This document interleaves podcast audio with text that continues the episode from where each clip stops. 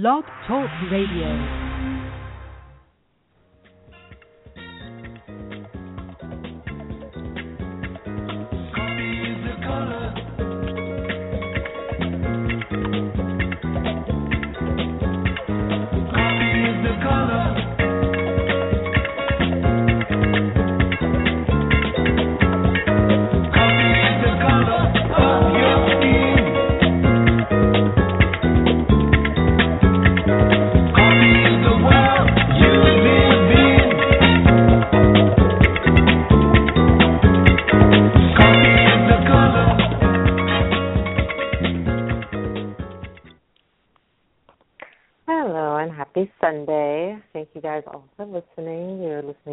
Episode of Cinema Noir.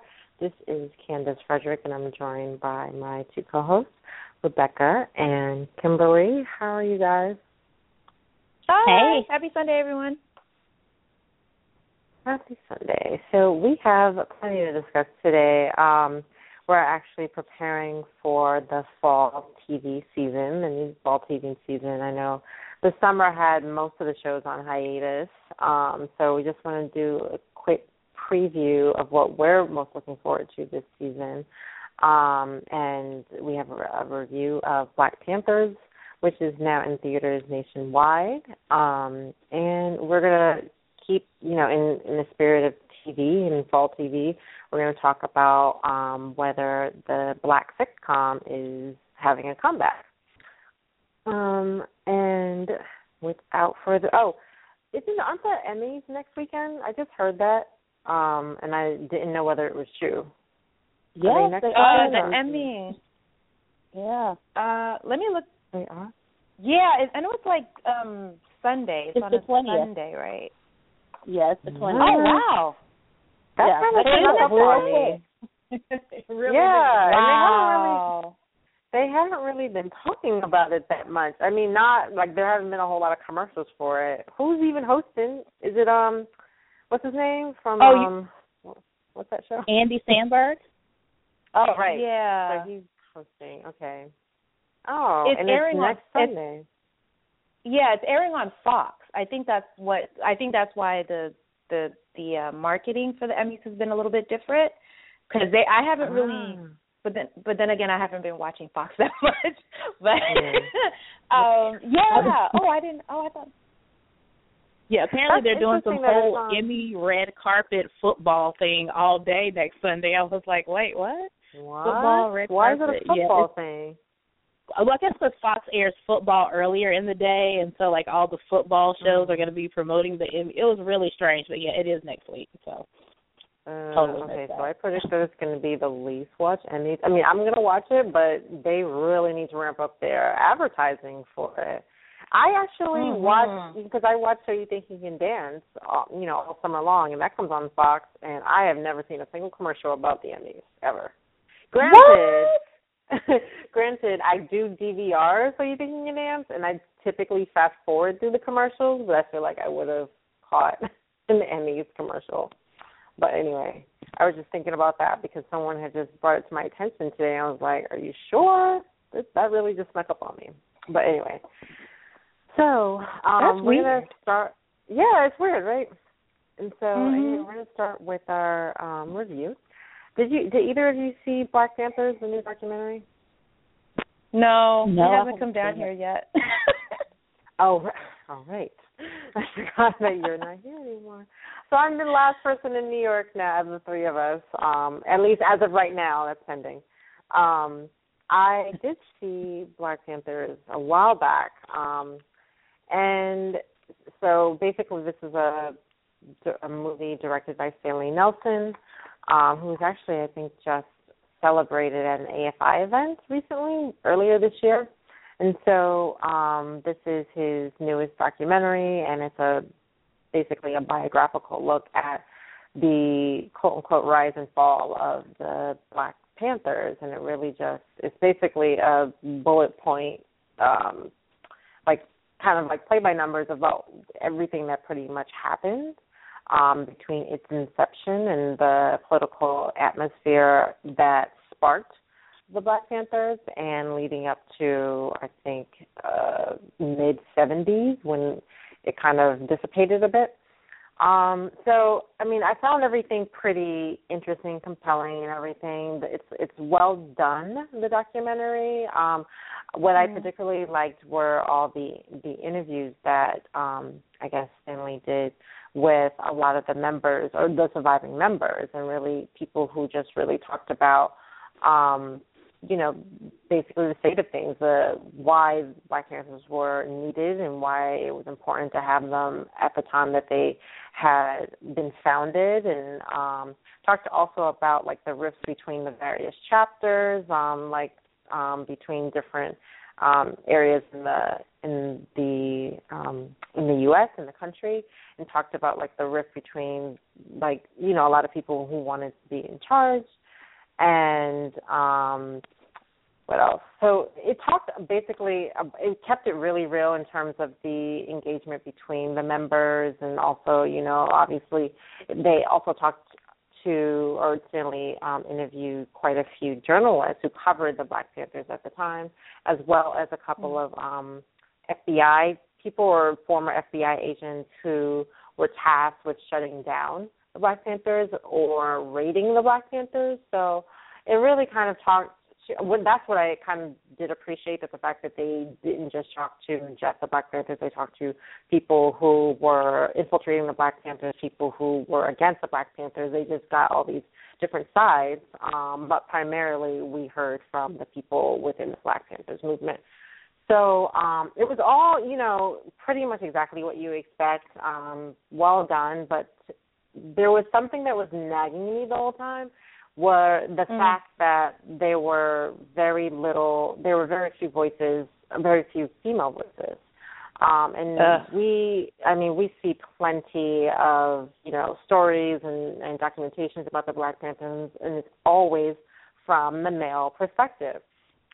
Despite mm-hmm. the fact that there were female um, female Panthers and there were people who were um, female supporters of the Black Panthers, and we really didn't hear from any of them. And in fact, when we did hear from, like, very, very briefly heard from some who were deeply involved in the Black Panthers, they were really talking about male Black Panthers. Like, they would have someone on there, you know, Kathleen Cleaver would talk about her husband Eldridge Cleaver. Like, she wouldn't really talk about her own involvement. And that's what I was particularly interested in. I wanted to hear more about them and when when the men who were interviewed briefly mentioned the women's engagement with the with the Black Panthers, it was more like, oh, they were in the kitchen, or oh, you know, they were kind of subject, subjected to sexist comments.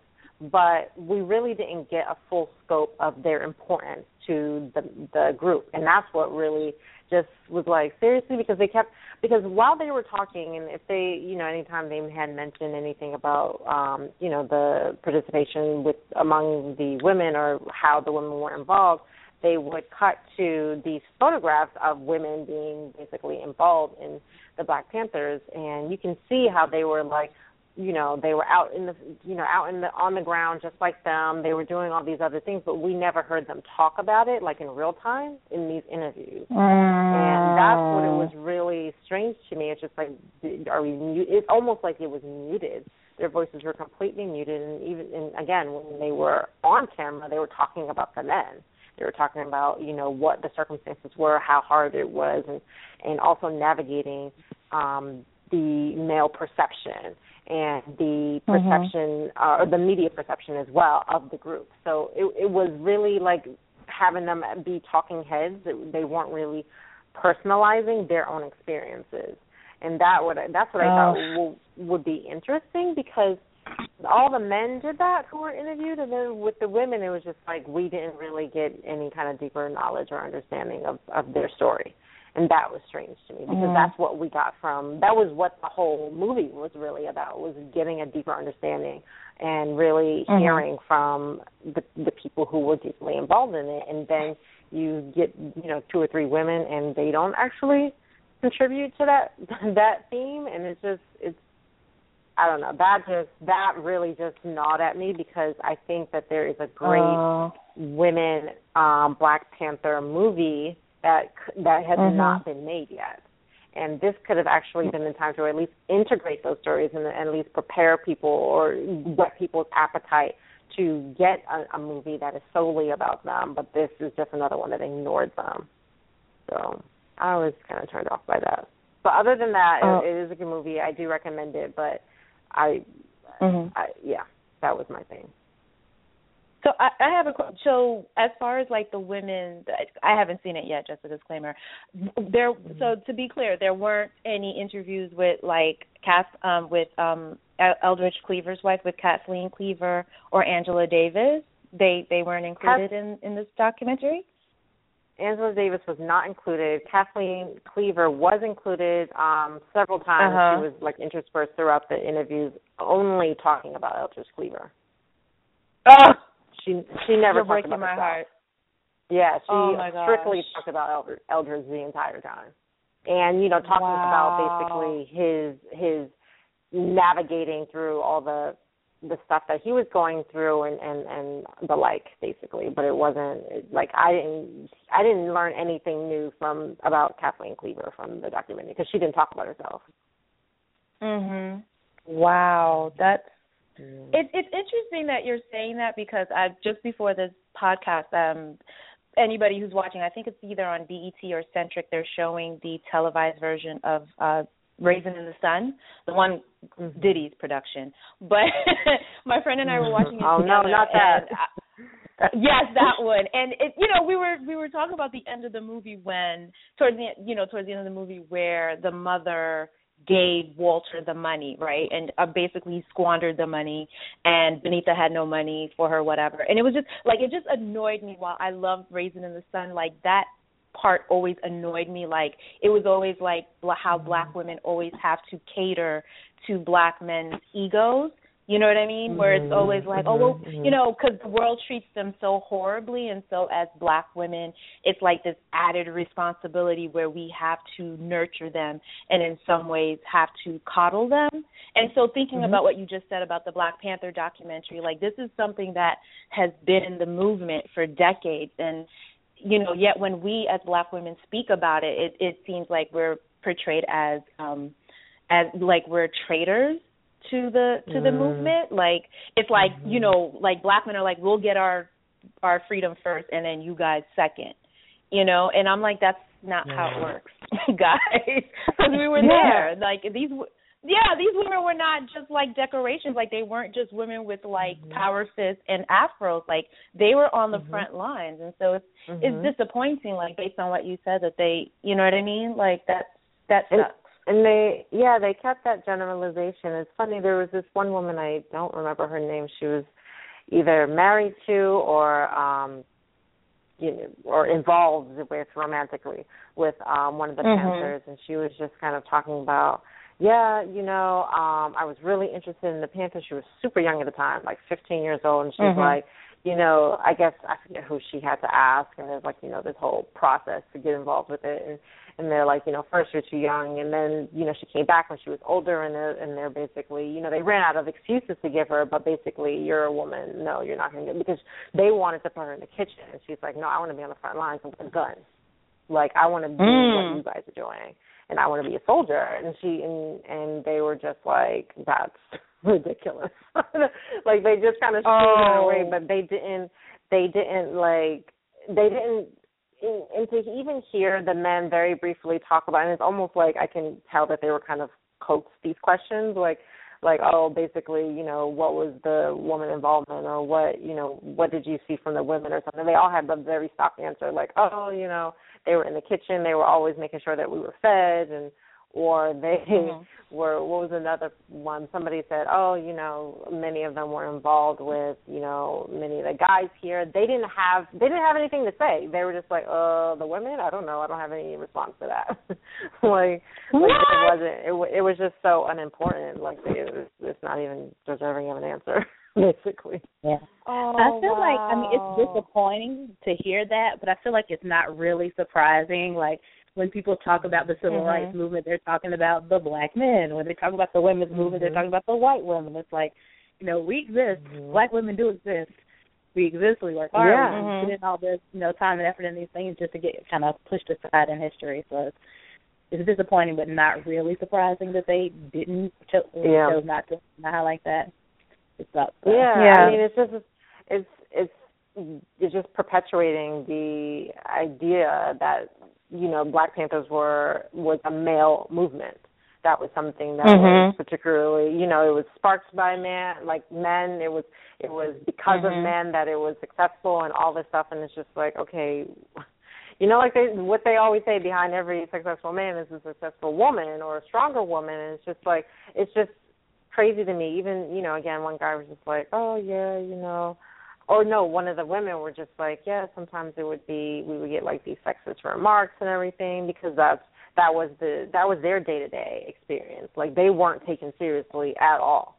And so to Mhm. get into the kitchen or to get to be like um what was her name? Um Kathleen Cleaver was a communication secretary, which is kind of a big deal as a woman because generally Mhm. you're just in the kitchen or you're birthing the babies and that's it. And it's just like e- Right. despite your despite your um desire to be more deeply involved with the with the Panthers, you were relegated to the kitchen or to be someone's baby mama while they you know, while you're home with like four kids and you don't know when you're it when or if your husband is actually gonna come back. And that oh was their role. And Wow. so it was weird, especially since there was a desire and then to just to be rejected pretty much all the Mhm. time. But um, you know what? I think this is, and I'm so glad you said this, Candice, because I think this is why the Black Lives Matters movement, because it, it'll be very interesting to see when there's a documentary made about the Black Lives uh, Matters movement. You know what's going on right now. Mhm. It'll be very interesting to see if someone, when someone makes a documentary on this, if they're going to do the same thing, because we're seeing this now and experiencing this in real time that black women are on the front and center lines right now in this Mhm. current Mhm. movement. You know, from um Netta, she's on Twitter, and the 3 women Mhm. that created the Black Lives Matter um Mhm. hashtag. And I and I Mhm. understand why they are so vocal in ownership of what they're doing because of things like this, exactly because of what's going on. Um, you know, where we try to erase or marginalize black women's um contribution to a continuing Mhm. movement. It's like somehow it's just like, oh yeah, you were just you know taking care of the kids and you know you did a little thing, but it was all us guys. Mhm. And I'm like, Mhm, no, mhm. I mean, women are not trying to be in front of the men. We want to do it beside you. We don't want to stand Mhm. behind you. We want to, you know what I mean? Like, I, I, it's just very frustrating to see um that this is still kind of being repeated again you know what i mean Mhm. i do know I, I can't remember right now but i do know that there is a documentary about the women of the black panther movement once i find the uh link and the the title of the documentary i'll i'll tweet it out um but i Mhm. do know but i i just feel that it's frustrating that we even have to have a separate documentary Yeah. to show our you know what i mean like mm. Yeah, I mean, particularly because it's called Black Panthers, Vanguard of the Revolution. It's not called The Men of the Black Panthers. Then I wouldn't have nothing to say. I'd have been like, okay, well, that's a perfect movie because that's exactly what it's about, the men of the Black Panthers. But to generalize Mhm. it and say the Black Panthers, but to only strictly have this male gaze is problematic. So, Mhm. yeah, that, that it, it doesn't sit well with me. Yeah, I I, to- I agree with you. Um, yeah, I'm not now. I really want to see this. I'll probably need to have some wine with me when I watch it. So I mean, I, mean, know it's a good Stanley movie. Nelson. Yeah. Go ahead, go ahead, Candice. I'm sorry. No, I was just gonna say it's a good movie, and I went with somebody else, and he was just like, "Oh, it was really good." Blah blah blah. It is good. It's Mhm. just this is me Mhm. nitpicking, and I'm acknowledging that I'm nitpicking, but it's just like this is this is a problem for me as a black woman. So just to kind of see something like this, particularly because it was mentioned like a couple times in the movie, like especially when that young woman was just like, "Yeah, I want to be on the front lines. I want to be a soldier like the other." And I'm just like, "Wow, there was this was a thing." And we're just taught that you know in so many other, at least for me, so many other documentations and, and documentaries and other most everything I've read about Black Panthers really was Mhm. like you would think that this was a male organization and to Mhm. hear to be introduced to the fact that there are women out there who were either on the front lines or were more you know deep more deeply involved on another level, but to to see that their stories were, are just continually shut out is kind of Yeah. problematic for me. It's just like okay, well there is a story, but it just is completely ignored every single time, and it's now 2015. Right. So when will the story be told? I mean, just a reminder that like Angela Davis is not in Cuba getting her tan. You know what I mean? Like she's like on the FBI's most wanted list for a reason. You know what I mean? It wasn't because she was trying to, you know, like she was there, and so I, I can't wait until we get. Well, what's the other one? Um, it was uh, Black pa- the Black Panther. It was like the Black Power mixtape. Um, Oh yeah, yeah. that one came out a, a few years ago, and I heard that That that, had good. a, a yeah, that was more balanced, and that was because we had a black. I can't remember the name of the filmmaker right now, but she, you know, because it was from a woman's, uh, black woman's point of view, you know, yeah, mm, yeah, I'm gonna watch it, but it'll be very interesting to see. I would be Um, interested yeah. what, what you think of it. I, I it was funny because I was just like, oh my gosh, Rebecca's gonna have something to say about this. I know it. because yeah, I was just I I was just really kind of in my feelings about it because I was waiting the entire time for them to kind of go back to Mhm. that young lady or to for Kathleen Cleaver for crying out loud to say, you know, they probably I'm sure they probably edited uh, it, it drastically because I can't imagine her not talking about other things other than Eldridge. That seems weird for me. Right. Um, but you know, yeah, that that was kind of my thing. I was like, uh, okay, but where's everybody else? Mhm. Especially Yeah. since they Um, really did a deep analysis about not only the movement and the organization and the political environment at the time and, and every single member. I mean, you could have put you could have saved like ten, fifteen minutes for a woman or two. like it was Right. just I think it was like Okay. a two hour movie, you know? Mhm. Mention something.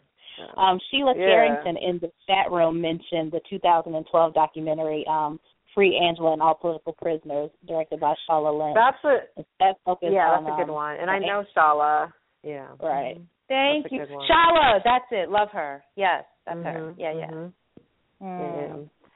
It's a good one. But it's just interesting to not have someone like Angela Bass I mean Angela Bassett. Angela Davis being featured or at least being talked about or discussed. She wasn't even mentioned. It's like she never even happened. Mm.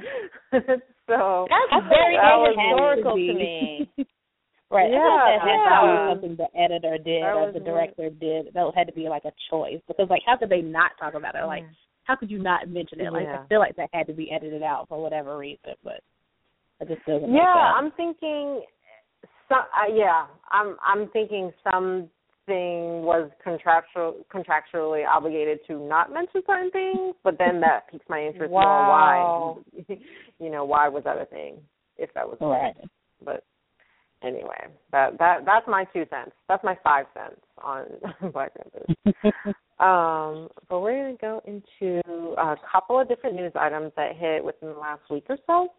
Um, one was, and this was a big one because it was all over my Twitter feed when when the news dropped that Vivica A. Fox signed on to play Cookie's older sister in the new season of Empire, which um, I, be- I think begins later this month, like the last week of this month. But um, what do you guys think of that news, that casting? I think it's kind of perfect. um, you know, we haven't seen a lot of Vivica lately. At least um, I haven't seen a lot of her, so it's good to see her on Mhm. TV. And I think her and Taraji will will be magical together. Yeah, Um, they know they're like first seasons apart. season, Um, right. Tasha Smith played her. Wasn't Tasha Smith her sister too? So I don't know if like all three of them are going to be in anything together, but All right. Yeah. Yeah. That will be. Um, Tasha Smith is the baby. That's that's what I'm Oh, getting. okay. I'm getting that Cookie Okay. is the middle sister. Tasha Smith plays the baby sister, and um Vivica will play the eldest. At least that's what I that's what I heard. That'll be really cool to kind of see how Cookie came to be. You know, we we get her post Mm. prison Cookie. I want to see Cookie before, so I think it'll be really that's really good casting. I think. Yeah. Yeah, I think I think so, I think. Cookie is just really well crafted her character. I think that's why people are drawn to her. I think that I know that's why I'm drawn to her because I feel like I know her. Like she's just a fully drawn character. She's not just somebody who, you know, just escaped, just um let, got out of prison and that's all she's about. But she's got all these other layers to her character that make her more interesting and then also bringing along her intimate family also you know adds to those layers mhm definitely I agree. you want to say something Um, Rebecca? No, I did. No, I I agree with the I agree with the both of you. I think that's like perfect casting. I don't know how much more how much more perfect because they definitely have that same sort of feistiness. I don't like to use the word sassy. Mhm. They they have so I can definitely see a lot of interesting dramatic um scenes with Vivica and Taraji. Um and uh, just as an aside, last year I just got addicted to watching this reality show. It's called LA Hair. Um and it's Mhm. the the reality show basically uh revolves around Kim Kimble and she's like this huge celebrity stylist. She's done like Beyonce's hair and like any A-list black actress, she's probably done her hair. And so, anyway, Vivica Fox was on an episode of this show because you know Vivica Fox has a wig line, and so she Mm. hired Kim to style the wigs for a photo shoot. So Kim Kimble sent two of her best stylists there, and one of the stylists basically pissed Vivica off. If you guys have a chance, you mm. can Google this. It's on YouTube. Oh. Vivica popped the hell off. I was like, oh my god. that girl had the fear of God in her by the time. And the way Vivica did it, she used no curse words. She didn't really raise her voice. She was just like, I'm not here for this nonsense. I was here. You were two hours late. Like she just, she read that girl so badly. I was just like, oh my god, just pick up your face and just walk away. so thinking of, so thinking, so thinking of that, and that's the real Vivica. I can't even imagine what she's gonna be like on Empire. So I will Oh definitely God. be tuning in. That's so I'm gonna, funny. yeah, she's she's a force of nature. She's a force of nature. yes, she is. She is. She doesn't play around. She's on. She's on Twitter Mhm. if anyone wants to follow her because she because she was talking a lot about um Chocolate City when that was around or is that still around? I don't know. Yeah. I saw I think that that was her movie. last name. It- yeah, it was not. Well, I'll tell you. I'll tell you what. I. I saw Magic Mike. I saw Magic Mike two. I saw Chocolate City. I'm gonna keep it real. The only difference is that Magic Mike two had a bigger budget. There really mm-hmm. wasn't. You know what I mean? Like as far as like if you're saying which is the better movie, I don't know. All I know is that Magic Mike had more money. Um, you know what I mean? But I will say this: I still maintain that Chocolate City has the better looking uh strippers. That's just my personal opinion. I don't know. So yeah. I I mean I'm not interested in either of them to be honest, but uh because I've I've seen the first Magic Mike and I am done for life. so on all Magic Mike. You miss And I'm a huge fan of I'm a huge fan of Matt Bomer and what's his name? You know the um the wolf from True Blood. that Yeah, dude, big fan. Oh, I see. But Mhm. Yeah. but yeah, nope, no, thank you. Y'all do that. Um, but interestingly, so you know, I'm um, this the next season of Empire is starting soon. For some reason, I can't figure, figure out when it starts. But September several 23rd. people have signed on. What do you say? September 23rd. Twenty third. It'll be- mm-hmm. So several quote unquote big, quote unquote big names have started have have signed on to start or at least make appearances in this new season. And I say quote unquote big names because not like most of these people are not actually actors, so I'm not really excited about it. there, there, there is Marisa Tomei, so I'll give her that. But then there's Pitbull, Lenny Kravitz, Mariah ah. Carey, Ludacris, Al Sharpton, Kelly Rowland, Chris Rock, Alicia Keys, Andre Leon Talley, Oh my God. Ne-Yo, Oh my god. Who's this? Hey? Mariah Okay. made the litter. She is a bona fide actress. Mariah gave us good All actress.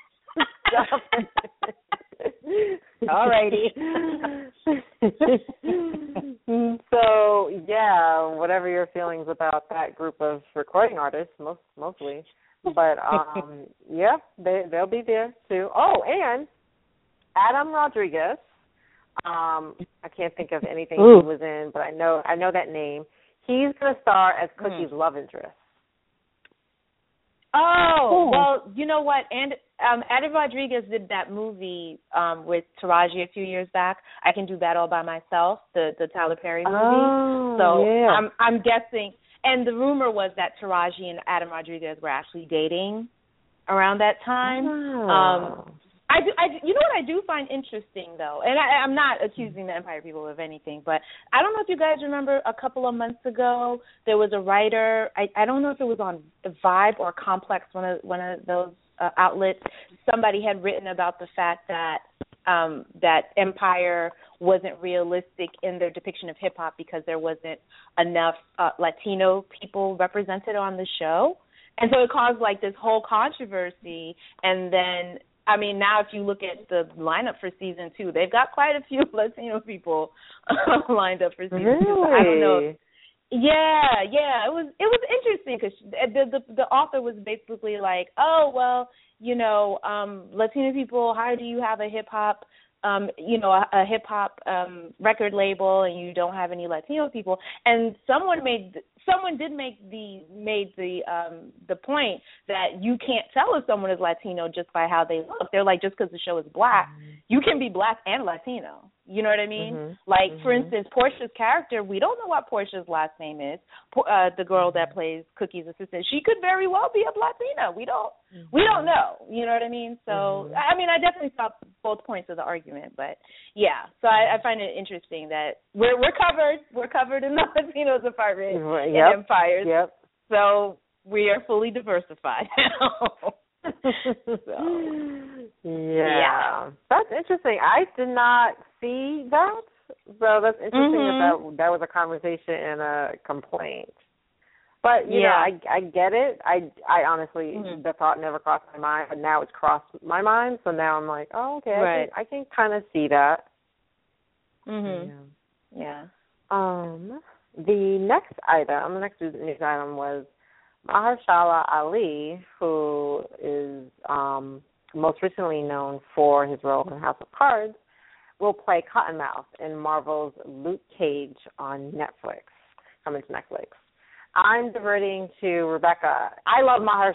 Ma- I love the man, but I don't know anything about Luke Cage. But I, more, more of this man all the time, always. So if I can see him, I'm gonna have to get into Luke Cage at this point. right um i mean i'll be very honest with you like you know as far as the marvel universe i'm sort of educating myself as you know because um netflix has jessica jones jessica jones uh is coming in november right so we had we had um what's the word? I mean, we had Daredevil back in March, right? Jessica Jones is going to premiere on Netflix in November, and then um, Luke Cage will be next year in 2016. So from what I from what I understand, Luke Cage will actually make his introduction in Jessica Jones. Um, he's going to be featured in a few episodes, and then that's going to lead into his spin-off series um, for next year. And just for anyone, Luke Cage is he's a I don't want to use the word mutant, but he's super powered. Like he's impervious to pain. He's basically like Superman, but can't fly, almost like that. So, um, and the in in super in the comic book uh, canon, uh, Luke Cage and Jessica Jones actually end up together. They end up having a baby and getting married. So, um, Cottonmouth, from what I understand, is a nemesis. He's a villain. That's that's like he's one of the top villains uh, Luke Cage has to go up against, and he's sort of like he has mob ties, and um, they call him Cottonmouth because he has like these steel jaws. That's how he like kills people or you know attacks people or whatever. So it'll be interesting. Like I looked at the old comic books, and I'm like, that costume is not gonna work. like the whole look of Cottonmouth and the old comic books, it, they're totally going to have to revamp it and make it more modern, which I'm sure Marvel will do a great job with. But um, all that to say, I love Mahershala Ali.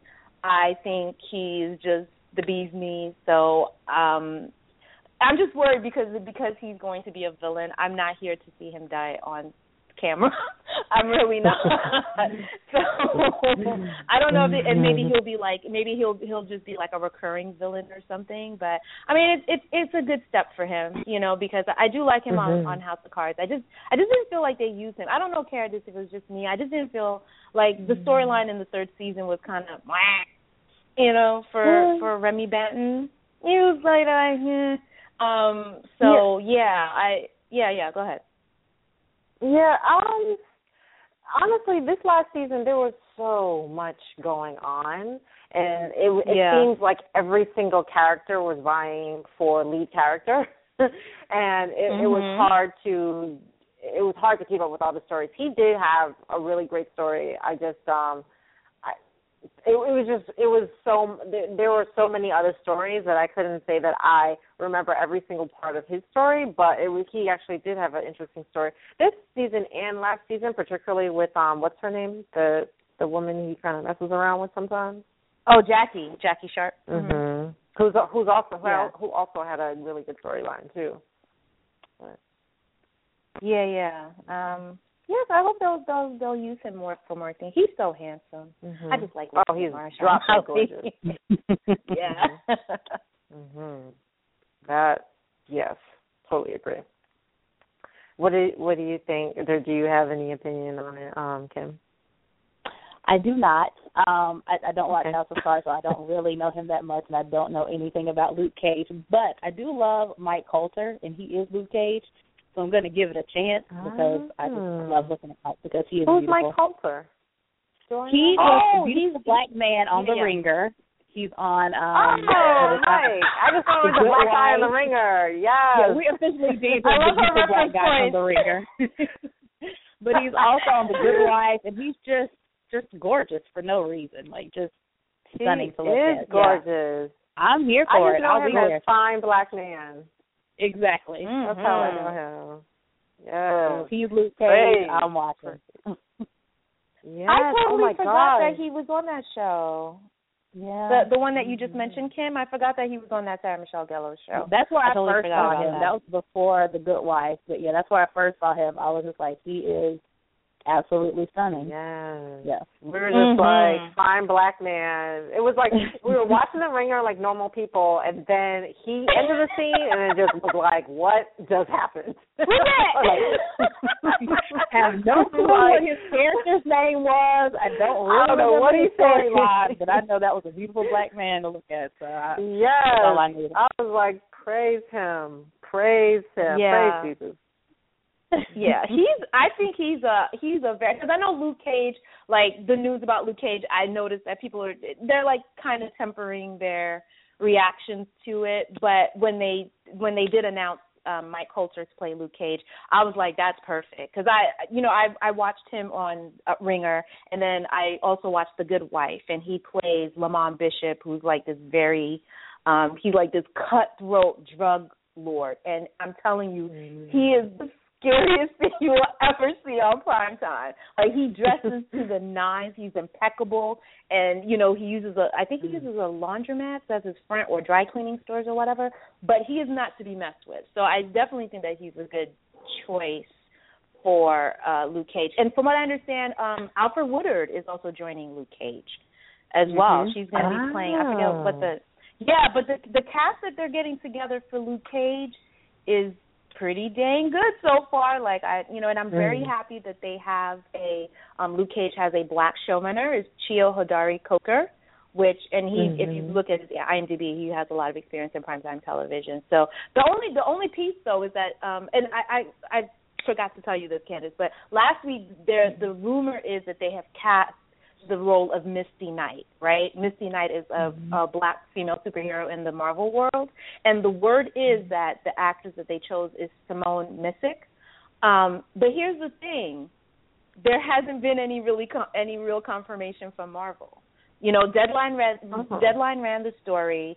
All the other um, all the other outlets have been linking to Deadline, but I'm mm-hmm. still not like I'm not saying she can't do it because she's beautiful. I, I could see her as Misty Knight, but I there's been no confirmation from Marvel is all I'm saying. And I also uh, Simone Missick is on Twitter I haven't seen bloop on her timeline. Like she has not tweeted Aww. anything for three weeks. And I would think for something a role that iconic as Misty Knight, I Mm. felt like Marvel would be a little bit more uh ceremonial about it. You know what I mean? Like they would be like, Mhm. "Oh, guess what, guys? We here's our black female superhero, Misty Knight. Mhm. She's gonna be like." There hasn't been anything. It's really just Deadline saying, "Well, this is a, this is a breakdown of a role named Misty M I S S Y. We're guessing it's Misty Knight." And I'm like, "Yeah, Oh, guys. When you guys come out with like a peer, when you guys come out with a press release, then I will."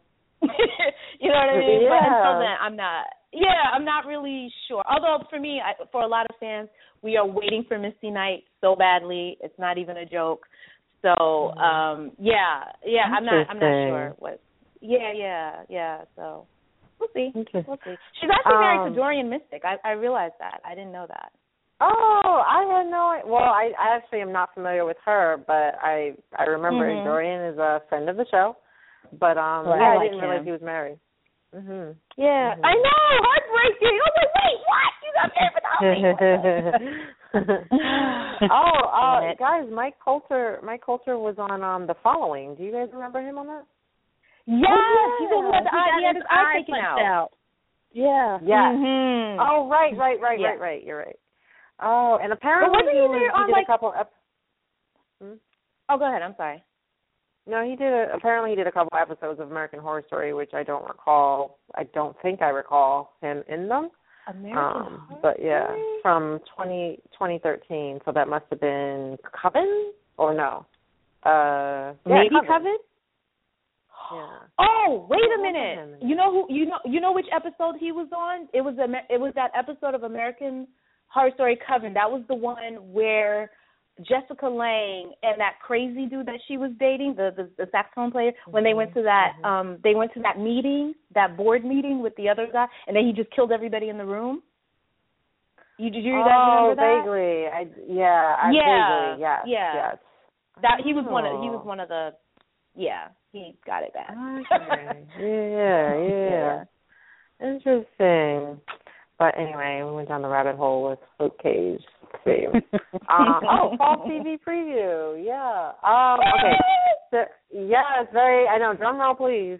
Um, so again, like I like I talked about in, uh, at the top of the show, we're going to talk about um, a couple of shows that we're looking forward to, and a couple of shows, at least for me, that um, were canceled. so unfortunately, I am no longer able to look forward to them. But um, I'm going to divert to Kim. What's on your list of what you're most looking forward to this season? Um, okay. Actually, most of the stuff is returning, but some of the new shows, I am looking forward to Rosewood, um, primarily because of Morris Chestnut and Mhm, of course. Um, so yeah, there's nothing story wise, you know, give it, take it or leave it. But it's Morris Chestnut, so I'm going to be there front and center, eight o'clock Wednesday night. Um, yes. Uh, the Muppet Show, I was kind of looking forward to it because you know it's the Muppets, they're iconic. You know that's my childhood. Then all this mess Mhm. with Kermit and this new woman kind of got me in my feelings a little Mhm. bit. But I'm gonna watch it to see how that plays out.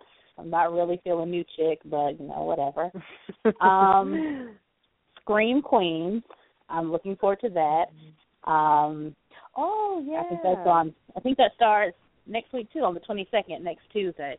Um, Mhm. yeah, kind of looking forward to that. Uh, I love Keke Palmer, so she's on there, and I'm not a huge fan of Rachel Berry from Glee, but she's going to be on there. I can't think of her real name right now, but yeah, I'm kind of looking forward to that. Um, the return of TGIT with Grey's Anatomy and Scandal and How to Get Away with Murder. I'm here for it, ready, popcorn popped, wine chilling as we speak so ready to find out all the the secrets on how to get away with murder and Vi- Viola and what's going on with that. Scandal. I'm still watching the Scandal. I'm still one of the few people hanging on. you know, kind of anxious to see what's going on with Fitz and Olivia because we're back on Fitz and mm-hmm. Olivia after not being on Fitz and Olivia, and we are back to Fitz and Olivia. But again, so we'll, we'll see how that plays out. Um, Grey's Anatomy, you know, this is our first full season without McDreamy, so seeing how Meredith kind of goes on without him will be interesting to see. Mm-hmm. Um, let's see what else. Is anything else on the? Uh, the Minority Report. I don't mm-hmm. think I saw the movie, but I am kind of interested. I love Meagan Good, and anytime she, you know, we get to see her, I'm excited. So that's again more for her than the show itself. So maybe I'll get hooked. Hopefully, I don't know. We'll see. Um, mm-hmm. Fresh off the boat, Blackish, of course, are on my list. You know, two funny shows that I really enjoyed. Um, Criminal Minds, Law and Order SVU, my my standard mm-hmm. shows there. But um, oh, the other new show I had was Quantico. Very interested in seeing that and how that kind yes. of plays out. What so. is that supposed to be about?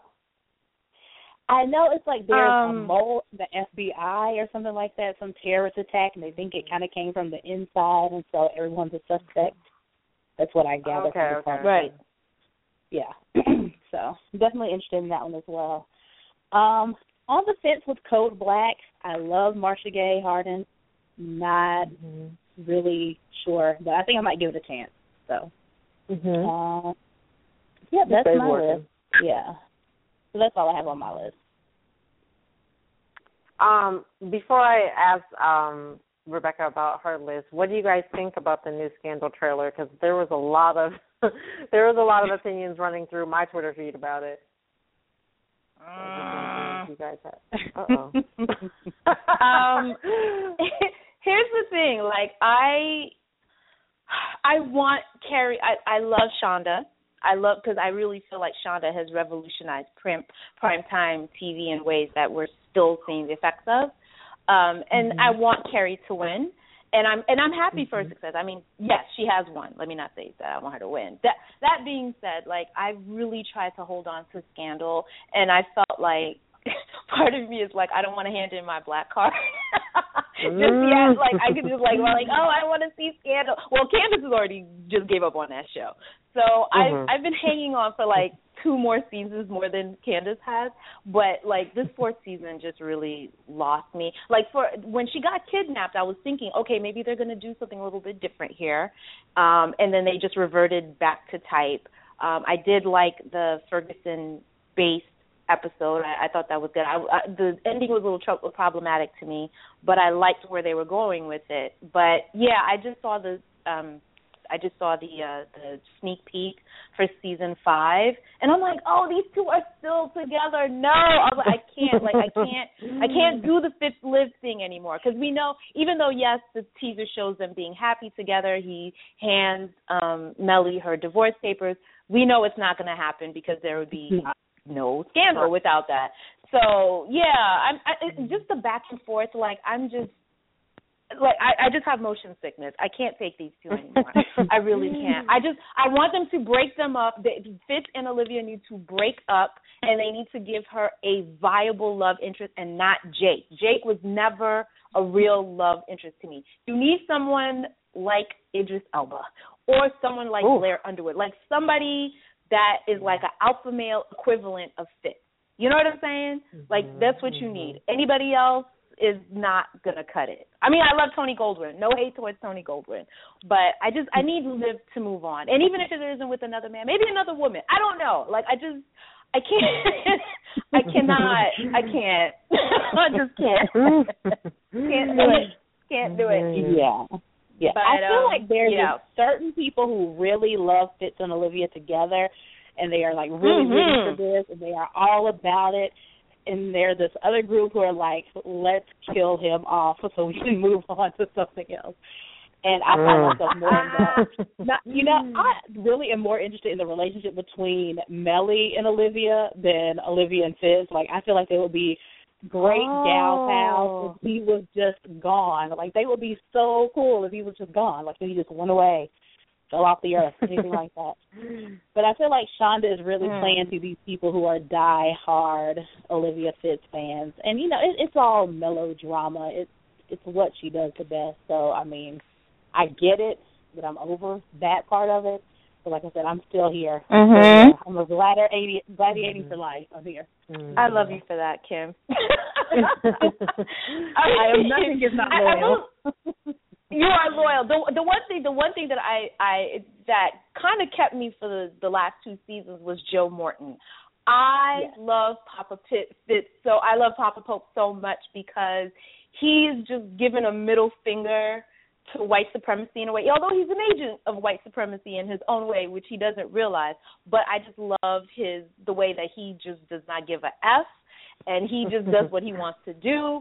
And you know, I try to tell people this, and people don't want to accept this. Is that you know, while there is a very problematic, dysfunctional relationship with Eli Pope and his and and Olivia, part of the reason is that Eli is just kind of like slapping the sense to live. Like you need to get it together. Like this guy, this relationship that you're with, like this is not you know what I mean? It's not going to come to a to a to a happy ending for you. You know what I mean? Like he's sort of like this is a different path of power. Like I'm trying to give you a different way for you to be powerful where you don't have to go through Fitz. But she keeps rejecting him. So I'm just like, okay, that's you want to do it. But yeah, I mean, I love Joe Morton. I'm sure he'll be back for a fifth season. From what I understand, I think he got arrested, right? Kim in, right. in the season finale. The end of the season. He'll be back. Right. Yeah, you know, you know what I want to see? I want to see Khandi Alexander come back. I want Mama Pope to come back, yes. break him out, and the two of them just partner up and just make life a living hell for Fitz. That's what I want to see happen. Mm. Yeah. And I'm also yeah. interested to see what's going on with Huck because when we last saw Huck, he kind of, you know, he's always been teetering on the edge of insanity, but he kind of went all the way over. And I just hope they can bring him back a little bit, just a little bit. Mm. So interested to see what what's going on with Huck too. Mhm. Yeah. Rebecca, mm. what's on your list of uh shows that okay, you're looking forward so, to? it's this hodgepodge list, but just quickly, of course, second season of Empire. Even with all the special guests and everything they have, I, I'm just curious to see how they're going to put this all together. Um, so I'm mm-hmm. definitely back for the second season of Empire. I cannot wait for the Flash. Oh my God, it's like I think the season premiere is like October second or the sixth or something like that. The first season of the Flash, for a first season of a show, like I was just sitting there like, really guys? Like that was freaking impeccable. They they really have it mm-hmm. together. They're really amping up the um they're really amping up the the stakes for the second season, so I love it. Um I'm also looking forward to Ash versus Evil Dead. I don't know if you guys have seen the, yes. the promos for it. It was look good. I was like, yo, yes. this is so hilarious. I love it. I, I'm a big fan of Bruce Campbell. I like the first the first few Evil Dead movies. So I, I like the fact that they're actually revisiting this character like 30, I think they said it was like 25, 30 years since the first Evil Dead, and that yeah. just blew my mind. I was like, mm-hmm. wow. Mm-hmm. So, and I'm so happy Jill Marie uh, Jones, uh, Tony from Girlfriends, is going yeah, to be yeah. on the show. Yeah, so it's good to see that, and it was it was cute the other day. Jill Marie Jones was tweeting with Lucy Lawless. And I just I, like I had a geekgasm. I'm like Tony Todd and, and Xena are tweeting each other. This is so cool. So yeah, definitely that show. Um, I'm looking forward to the uh, the the fourth season of Arrow. I didn't like the third season of Arrow. The first half of the season was really great, and then it just went doot, doot, doot, doot, doot. Um, it borrowed too much from The Dark Knight and The Dark Knight Rises. Like I was just like, you guys need to mm. really just stop on this Bruce Wayne and just do your own thing. So I'm hoping if they tweak the fourth season, I'll be back for that. Um, definitely looking forward to the um, second season of The Knick. I will not stop talking about this show. It is my mission to get all of Black Twitter to start watching this show. it is so good. Like, do not be fooled. I mean, I, I understand that when you look at the promos for The Knick, you think that it's a stuffy white period show, and it is so not that. Mostly because of the character of Algernon Edwards, um, that's played by Andre, the fabulous Andre Holland. Um, he plays a black doctor on the show, mm. and I'm telling you guys, like he is not like some token white character. And I've I've talked to a couple of friends like Mona and some other friends on Twitter. Mm-hmm. We're of the opinion that the, that this show is really his story. It, we don't think that it's Clive Owen's story. We really think the show is his. But they're just marketing it with a uh, with a white face, but it's really you know this guy's story. But yeah, mm-hmm. if you have a chance, um, I think it's on demand. You can they'll probably do like a marathon on Cinemax before it comes out. Um, and then also Quantico, I'm gonna take a look at that. The one show I am looking forward to now only because I saw the season finale yesterday because they were doing a marathon on Showtime. The Affair. Mm-hmm. I will be the first to admit that I kind of yes. fell out in the middle, right? and I was like, okay, I yes. just, and then I came back and I watched the last two episodes. That season finale, I was just sitting there like, wait, what? Mm-hmm. I had to Mhm, rewind mhm. it because because um the conceit. I understand for some people it may alienate them the whole his side, her side. I think that's the reason why I kind of fell I off at first. But then you like it, right? I I It was worked. really intrigued by that. hmm Yeah, yeah, and then because the season finale, like you, I, I think Candice, you, you saw it right when they showed Mm-hmm. his side of the story in the in the season finale, and then you saw her story. Two wildly varying accounts. You were like, Yeah. wait, what?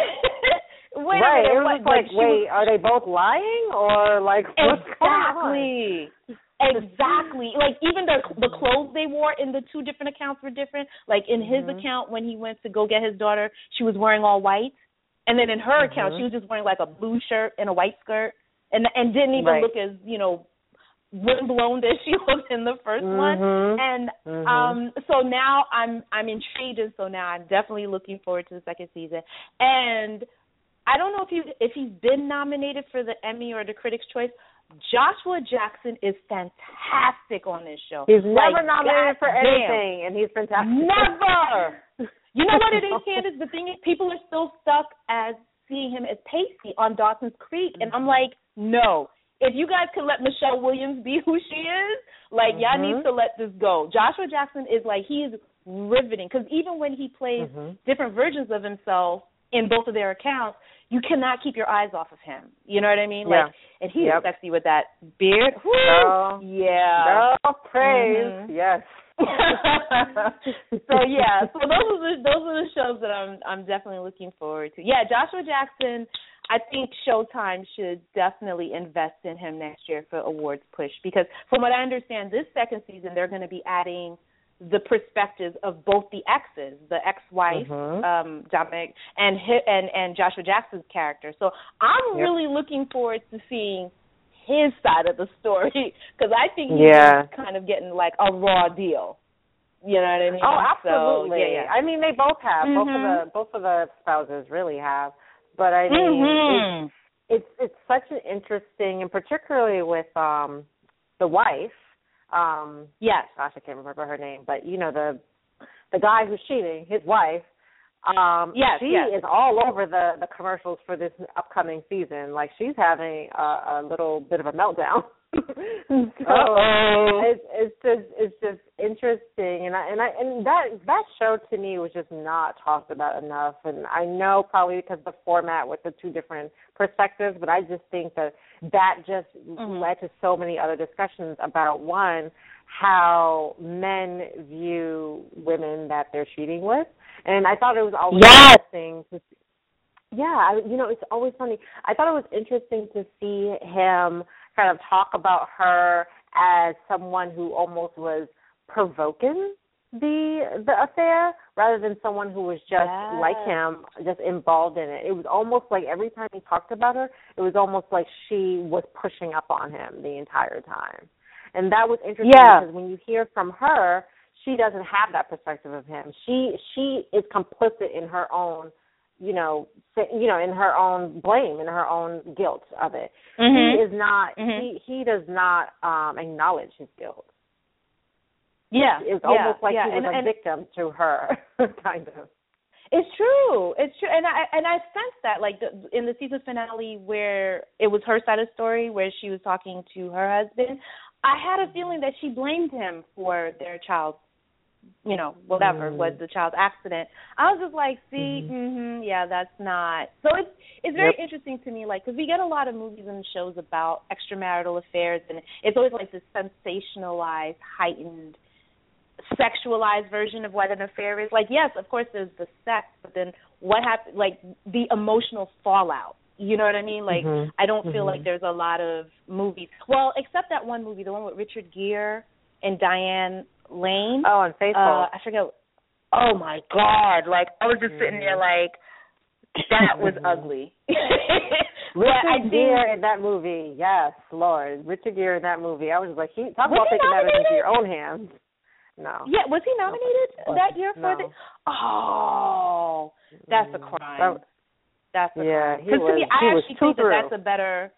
Yeah, I think that that movie was actually a better. I think Unfaithful was better than Fatal Attraction. That's my no, personal I opinion. I mean, you know, I, I, mean, I, like, that. I, I don't know that far, but yeah. I don't know. I think um because you know the the whole thing with the boiling the. I mean, it got a little operatic. I mean, of course, nobody's gonna mess with Glenn Close's performance, but I just think as far as the depiction of what happens, because I think what was so fascinating about Unfaithful is that Richard Gere was actually a good husband.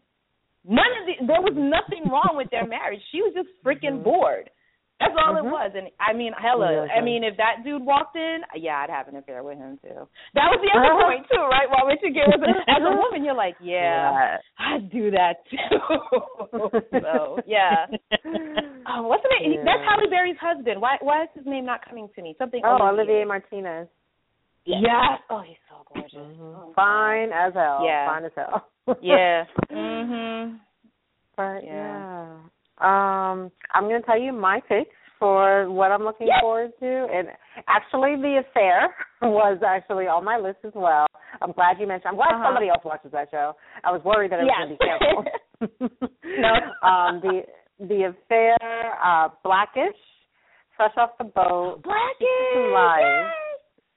Yeah, uh-huh. Secrets and Lies, which I think is coming back. I haven't heard otherwise. It is. Um, it is. They Madam. Secretary. Oh, it is? Okay. Mm-hmm. Madam Secretary, which I also believe is coming back. Empire, mm-hmm. Minority Report. Very excited. I love the movie actually, and I'm very interested to see how they're going to do this with a woman. Um, and I, I just really want Meagan, Meagan Good to win. I've been saying that for, for like the last decade, and so far, mm-hmm. I, you know, keeping hope alive. I'm just really, right. really need to get out of this pretty girl. she needs to get out of this pretty girl phase. She has fallen down the pretty girl rabbit hole, and I'm just like, girl, what's going on? Get out of that. And so, yeah, uh, American Horror Story Hotel. Um, if you guys oh, follow me, I've been tweeting a lot of different pictures from American Horror Story Hotel because I just love the marketing. That trailer is um, hot.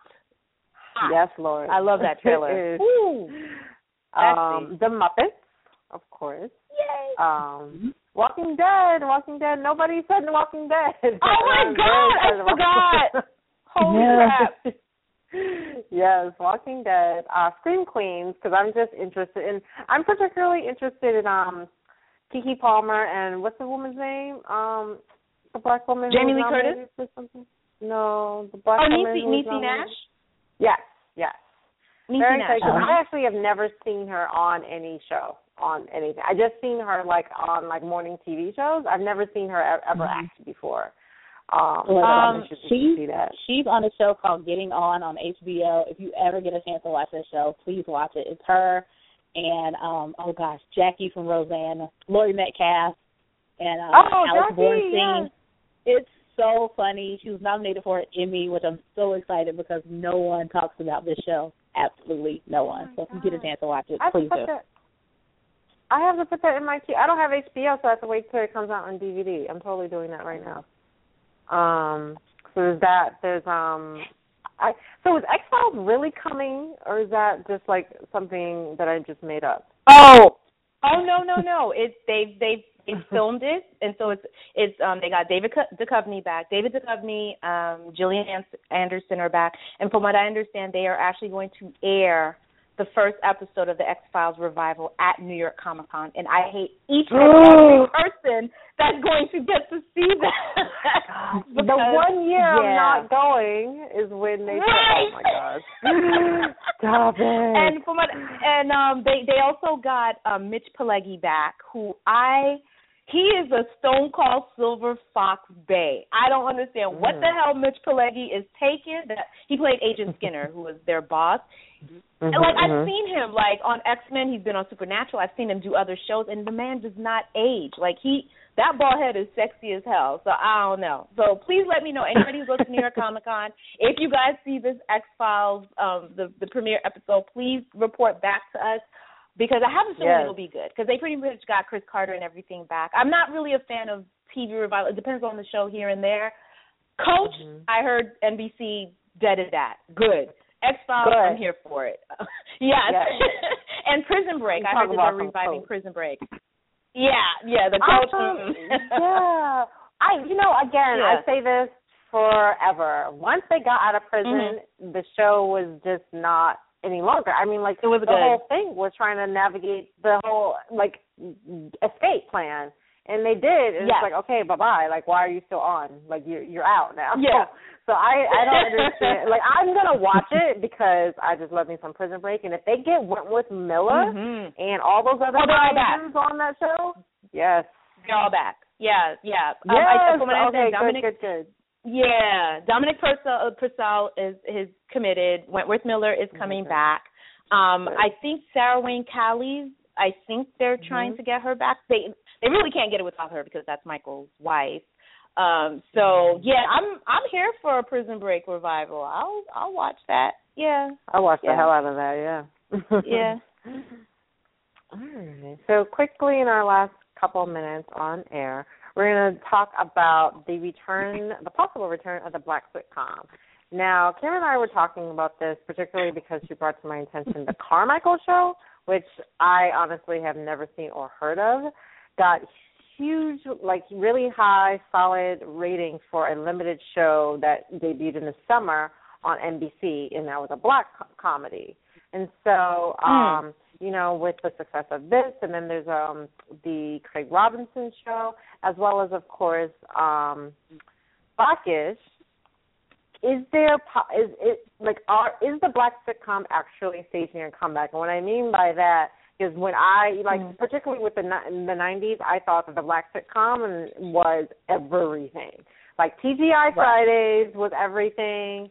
You know, it had then it went up to um you know, Everybody Hates Chris and all these other really great shows that that came out. I feel like we just had an embarrassment of riches, and then lately it's been kind of a desert. And so, Mhm. do you think that we can possibly have another thriving black sitcom universe as we did in the '90s, particularly you know from the success, the recent success of certain shows? So I'm going to throw this. I'm to gonna- Kim. What do you think? Oh, sorry, uh, Rebecca, please go ahead. Oh, yeah, I'm sorry. I yeah, I I am so excited that you brought up this topic because the first question, first answer is yes, absolutely. I do think that we're having a revival with, like you said, Blackish. I have not watched the Carmichael show yet. I'm so sorry, guys, but I'm gonna watch it on on demand. I did try watching the Craig Robinson show, and I did not no likey. It was very like I'm like this, this, I'm like this is the Steve Harvey show, right? As a, a musician who's playing a music teacher in a high school. Yeah, it was very vanilla. I watched like three episodes back to back, and I didn't laugh once. And Craig Robinson is a oh. very funny person, so I'm guessing that the writer's show, the writing room, is probably a little bit more vanilla than should be. That's that's how I'm feeling. So. Um, but I've heard great things about the Carmichael show. I think Blackish had an incredible first season. I'm so happy that they're back for the second season. The other sitcom that I feel like I love this show with like every fiber of my being, Survivor's Remorse. OMFG. This show is so good. It really is. I understand it's on Starz. Starz is sort of like the stepchild of cable, but is doing some really good stuff right now. Starz is between Powers. Power had a really, you know, strong uh, second season as far as their ratings. Um, Survivor's Remorse, like I'm just sitting there, like how do you guys get away with it? Because they're so edgy and controversial. They just like just as an example, last Sunday, right? Tichina Arnold's character, Cassie Calloway, wanted a vaginal rev- uh, vaginal rejuvenation surgery. Okay. So, yes, yes. So you know, she she she had these two kids. She had you know the basketball star and her daughter while she was young, right? And now Cam is like this you know su- this Super Bowl you know this N- NF, uh, NBA player, and so the episode starts with her dating, right? Now she's back in the pool having sex, and then she tells her son, you know, she needs to go to the doctor to get a procedure done, right? And then once her mm-hmm. son does some digging, finds out that this is what his mother wants, and he basically embarrasses his mother by having like a family intervention like Oh listing all the dangers of this and I love and Tichina Arnold, oh my God. She was just incredible in this scene. Like she read him for Phil. She was just like, You don't get to embarrass me in front of my family like that and then she did something which was really funny, right? She she sits across from him and she was like, You see this hoodie, right? And he was like, Yeah.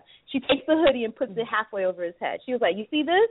this is me right now. After the after the surgery, this is gonna be me. And then she pulls the hoodie all the way over his face and tightens it up. And she was like, "This is gonna be me after the procedure."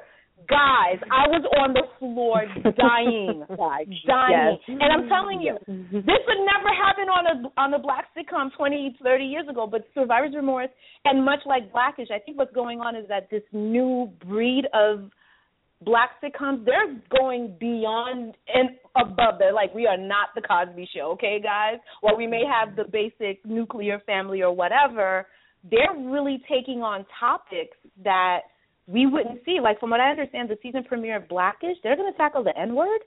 I can't wait to see that. Oh, I cannot nice. wait to see. yeah, you know. Mm-hmm. So I think um I I think that it's great that we're seeing the black sitcom, and what I love is that these new um this new generation of sitcoms, it doesn't have to be mother, father, children. You know, it can be single mm-hmm. mother or single dad or grandmother because it shows the the diversity of families and one isn't better than the other.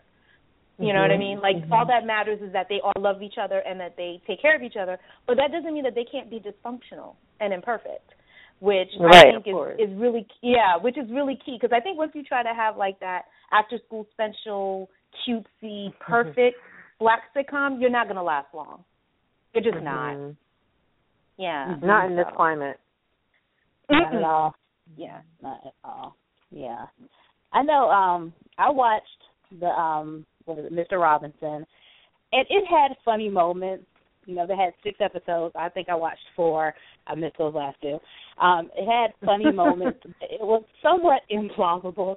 Like um Meagan Good's character and Craig Robinson's character allegedly went to high school together. I'm like, when Meagan Good was in high school, he was probably working there as a janitor, but they weren't in the same like high school. Like, are you serious right now? Like, right. that's that's a bit of a stretch. And they, like, you know, there are shows that you kind of make some type of commentary about something, and there are shows that are just supposed to be funny. I think this was just supposed to be funny. Like, there's nothing deep, there's nothing new, there's nothing. It's a lot like mm-hmm. um, what's the show? Everyone kept comparing it to um, the Steve Harvey show He's a high school mm. music teacher working there, trying to get with this woman at the school. It, it, yeah, it was very reminiscent, but it had funny moments. Not a whole lot, but it did have mm-hmm. some. But then you have the Carmichael show. The Carmichael show is hilarious. First of all, you have Loretta Devine and David Alan Grier. They're married. They have two sons, and one mm-hmm. he is dating. um Oh gosh, this this girl who is studying to be a therapist, so she's you know trying to analyze everything. The other one just told his parents like that he's divorced from his wife, but they're still living together, and her new boyfriend lives there too. Just insane, just totally insane. Mm-hmm. But in the six episodes, they tackled Black Lives Matter, they tackled the transgender issue, they tackled gun control, talked about all wow. of these topics in six episodes and in a funny and respectful way, and I really enjoyed it. Um, they had an episode about religion. You know, his girlfriend is a an atheist or an agnostic. She doesn't really know what she mm-hmm. is, and of course, his parents are like these super religious Christians. and mm-hmm. so it's just that that funny dynamic with the, the generational difference, and it's a hilarious show. And I really hope NBC gives it a chance because they are quick to snatch up a new comedy, black or mm-hmm. otherwise. So I really hope they give it a mm-hmm. chance.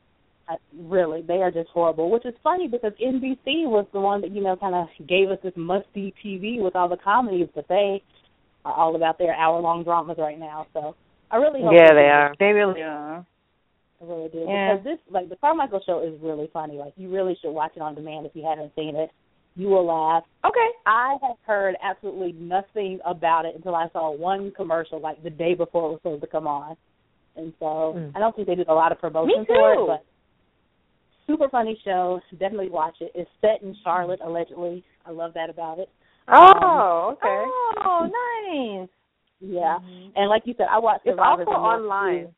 That show is hilarious. Like you said, Survivors Remorse. So I really do hope that we get more comedies because I look at my TV schedule and it is a lot of drama, a lot, a lot, a lot of mm-hmm. drama. You just want a little, just a little laugh here and there. So I really do hope we get a mm-hmm. a resurgence of the black comedy in general. Yeah, I I mean, I, you know, I've said this before in the show. I, when it comes to particularly black series, strictly drama. Um, and even mm-hmm. I'll even go further if it if it come if you know if it's if it's about any type of you know uh n- even non-black series, I just watch drama or like a genre, um, like a thriller or something or a horror. I don't have any modern comedies in my in my repertoire, so to speak. Um, right. But I do know that um, Centric, I want to say, either Centric or TV One has a whole plethora mm-hmm. of um of comedies that I mean, my mom always is always telling me about them, and you know, what is it called? Like Love That Girl and several others that I honestly don't watch. But they, I would say, they, Born Again Virgin on TV One is pretty funny. Which one? What is it called? It's not bad. Born, Born Again, Again Virgin. Virgin is on TV One. Yeah. Oh, okay, okay. So it's almost like I mean, is it safe to say that TV One or Centric kind of they they they kind of started the whole black sitcom um resurgence or no do they count i mean it, it also depends on the quality of the actual sitcoms as well to me at least yeah i think right. i think centric i think centric and tv one and maybe to an extent bet i think they they should definitely get credit while I may not have liked. That like I didn't who's I just was not there for that show. Like the first season was okay, mm-hmm. and then once they changed the writers, I was just like no. But I think they should get some credits because they really held it down. Because, like you said, you know, once um everybody hates Chris and the Bernie Mac show and my mm-hmm. wife and kids went away, like it was it was a desert as far as mm-hmm. national uh you know the the major networks and so those 3 mm-hmm. black networks really kind of put a pin in it. you know what I mean? Mm-hmm. Until mm-hmm. these other um until the other networks tried to catch up. But yeah, I did watch um Born Again Virgin. I'm I like the lead. I like Denny Nicolette. I like um her roommate, the one who plays the publicist. I forget what her name is. I always say that she looks like if Jessica Williams and um Gabrielle Dennis had a baby. That's what yes. she's very pretty and she's, she's very snarky. So I kind of like that these female characters are very snarky and very witty. I mean, the mm-hmm. writing could use some work, and I'm not really sold on Tank as the male lead. But other than that, right. um, I like the premise. I like the premise. I like the premise of of she's a, a blogger who's you know documenting her experiences of waiting. You know what I mean? Of kind of being a born again virgin. So I, I like the idea. I think it's it's a step in the right direction. And then sing, no, well, single ladies was really more of a drama, so I can't put that in there.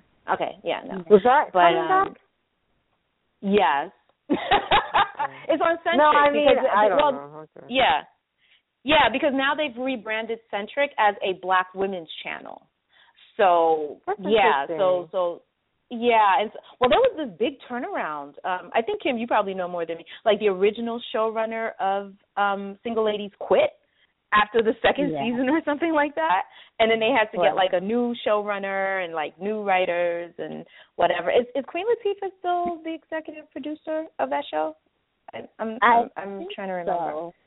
i think so yeah yeah so but I, I'm happy with what we have. Like the black sitcoms that we're seeing, I, I'm seeing a lot of strong writing, and I think a lot. Uh, one thing that I'm very happy about is that all of these black sitcoms that we like right now, um at least the majority of them the writers room are black. They're black and there's women writing in them. Like for survivor's remorse one of the writers is tracy oliver from awkward black girl. She's the one who played uh jay's nemesis the the like yes tracy oliver yeah. is hilarious. And and um in survivor's remorse there was another episode where uh one of the uh the main female characters Teyonah parris's character did the big chop and I can't mm. ever remember in primetime history where we've actually had a black female character cut her hair, like, and go natural. You know what I mean? Right. And that was mm. Tracy's mm. idea. She was like, when I got hired for Survivor's Remorse, you know, she and Teyonah sort of like tag team the showrunner, and they were like, we need to tell this story. We need to have one of the female characters do the big chop, and we want to document that, you know, and how that affects mm. her image and her love life and everything. So I if that's why it's so important to have diversity in the writers right. room because mm-hmm. no white person would have come up with that. I mean, I guess mm-hmm. they could, but I don't know. Yeah, yeah, no. Probably not. they wouldn't know say, what they're um, talking about though. Natural. Yeah. right. Um, on I guess it's on TV Land now. There's a show called Instant Mom with Tia Mowry and Michael Boatman. Um, it's more I think it's kind of geared to, towards a younger crew, but it's like a family comedy, and oh. have some pretty funny oh. episodes. Um, so that's yeah. also a good one to watch. Um, and do either of you have yeah. Bounce TV or watch Bounce TV? I'm, I do not um, have Bounce. It. Oh, no. Yeah. I just Which Googled it. I don't know. I'm not sure if it's a station that's everywhere. I'm trying to look here, but mm-hmm. apparently they have like a whole bunch of black comedies. Uh There's a show called Man and Wife. There's a show called Family Time that's in their second season.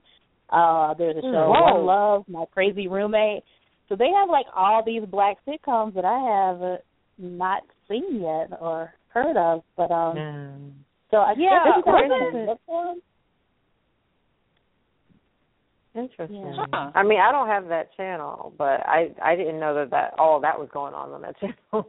Yeah. Um, yeah. Wow. didn't know.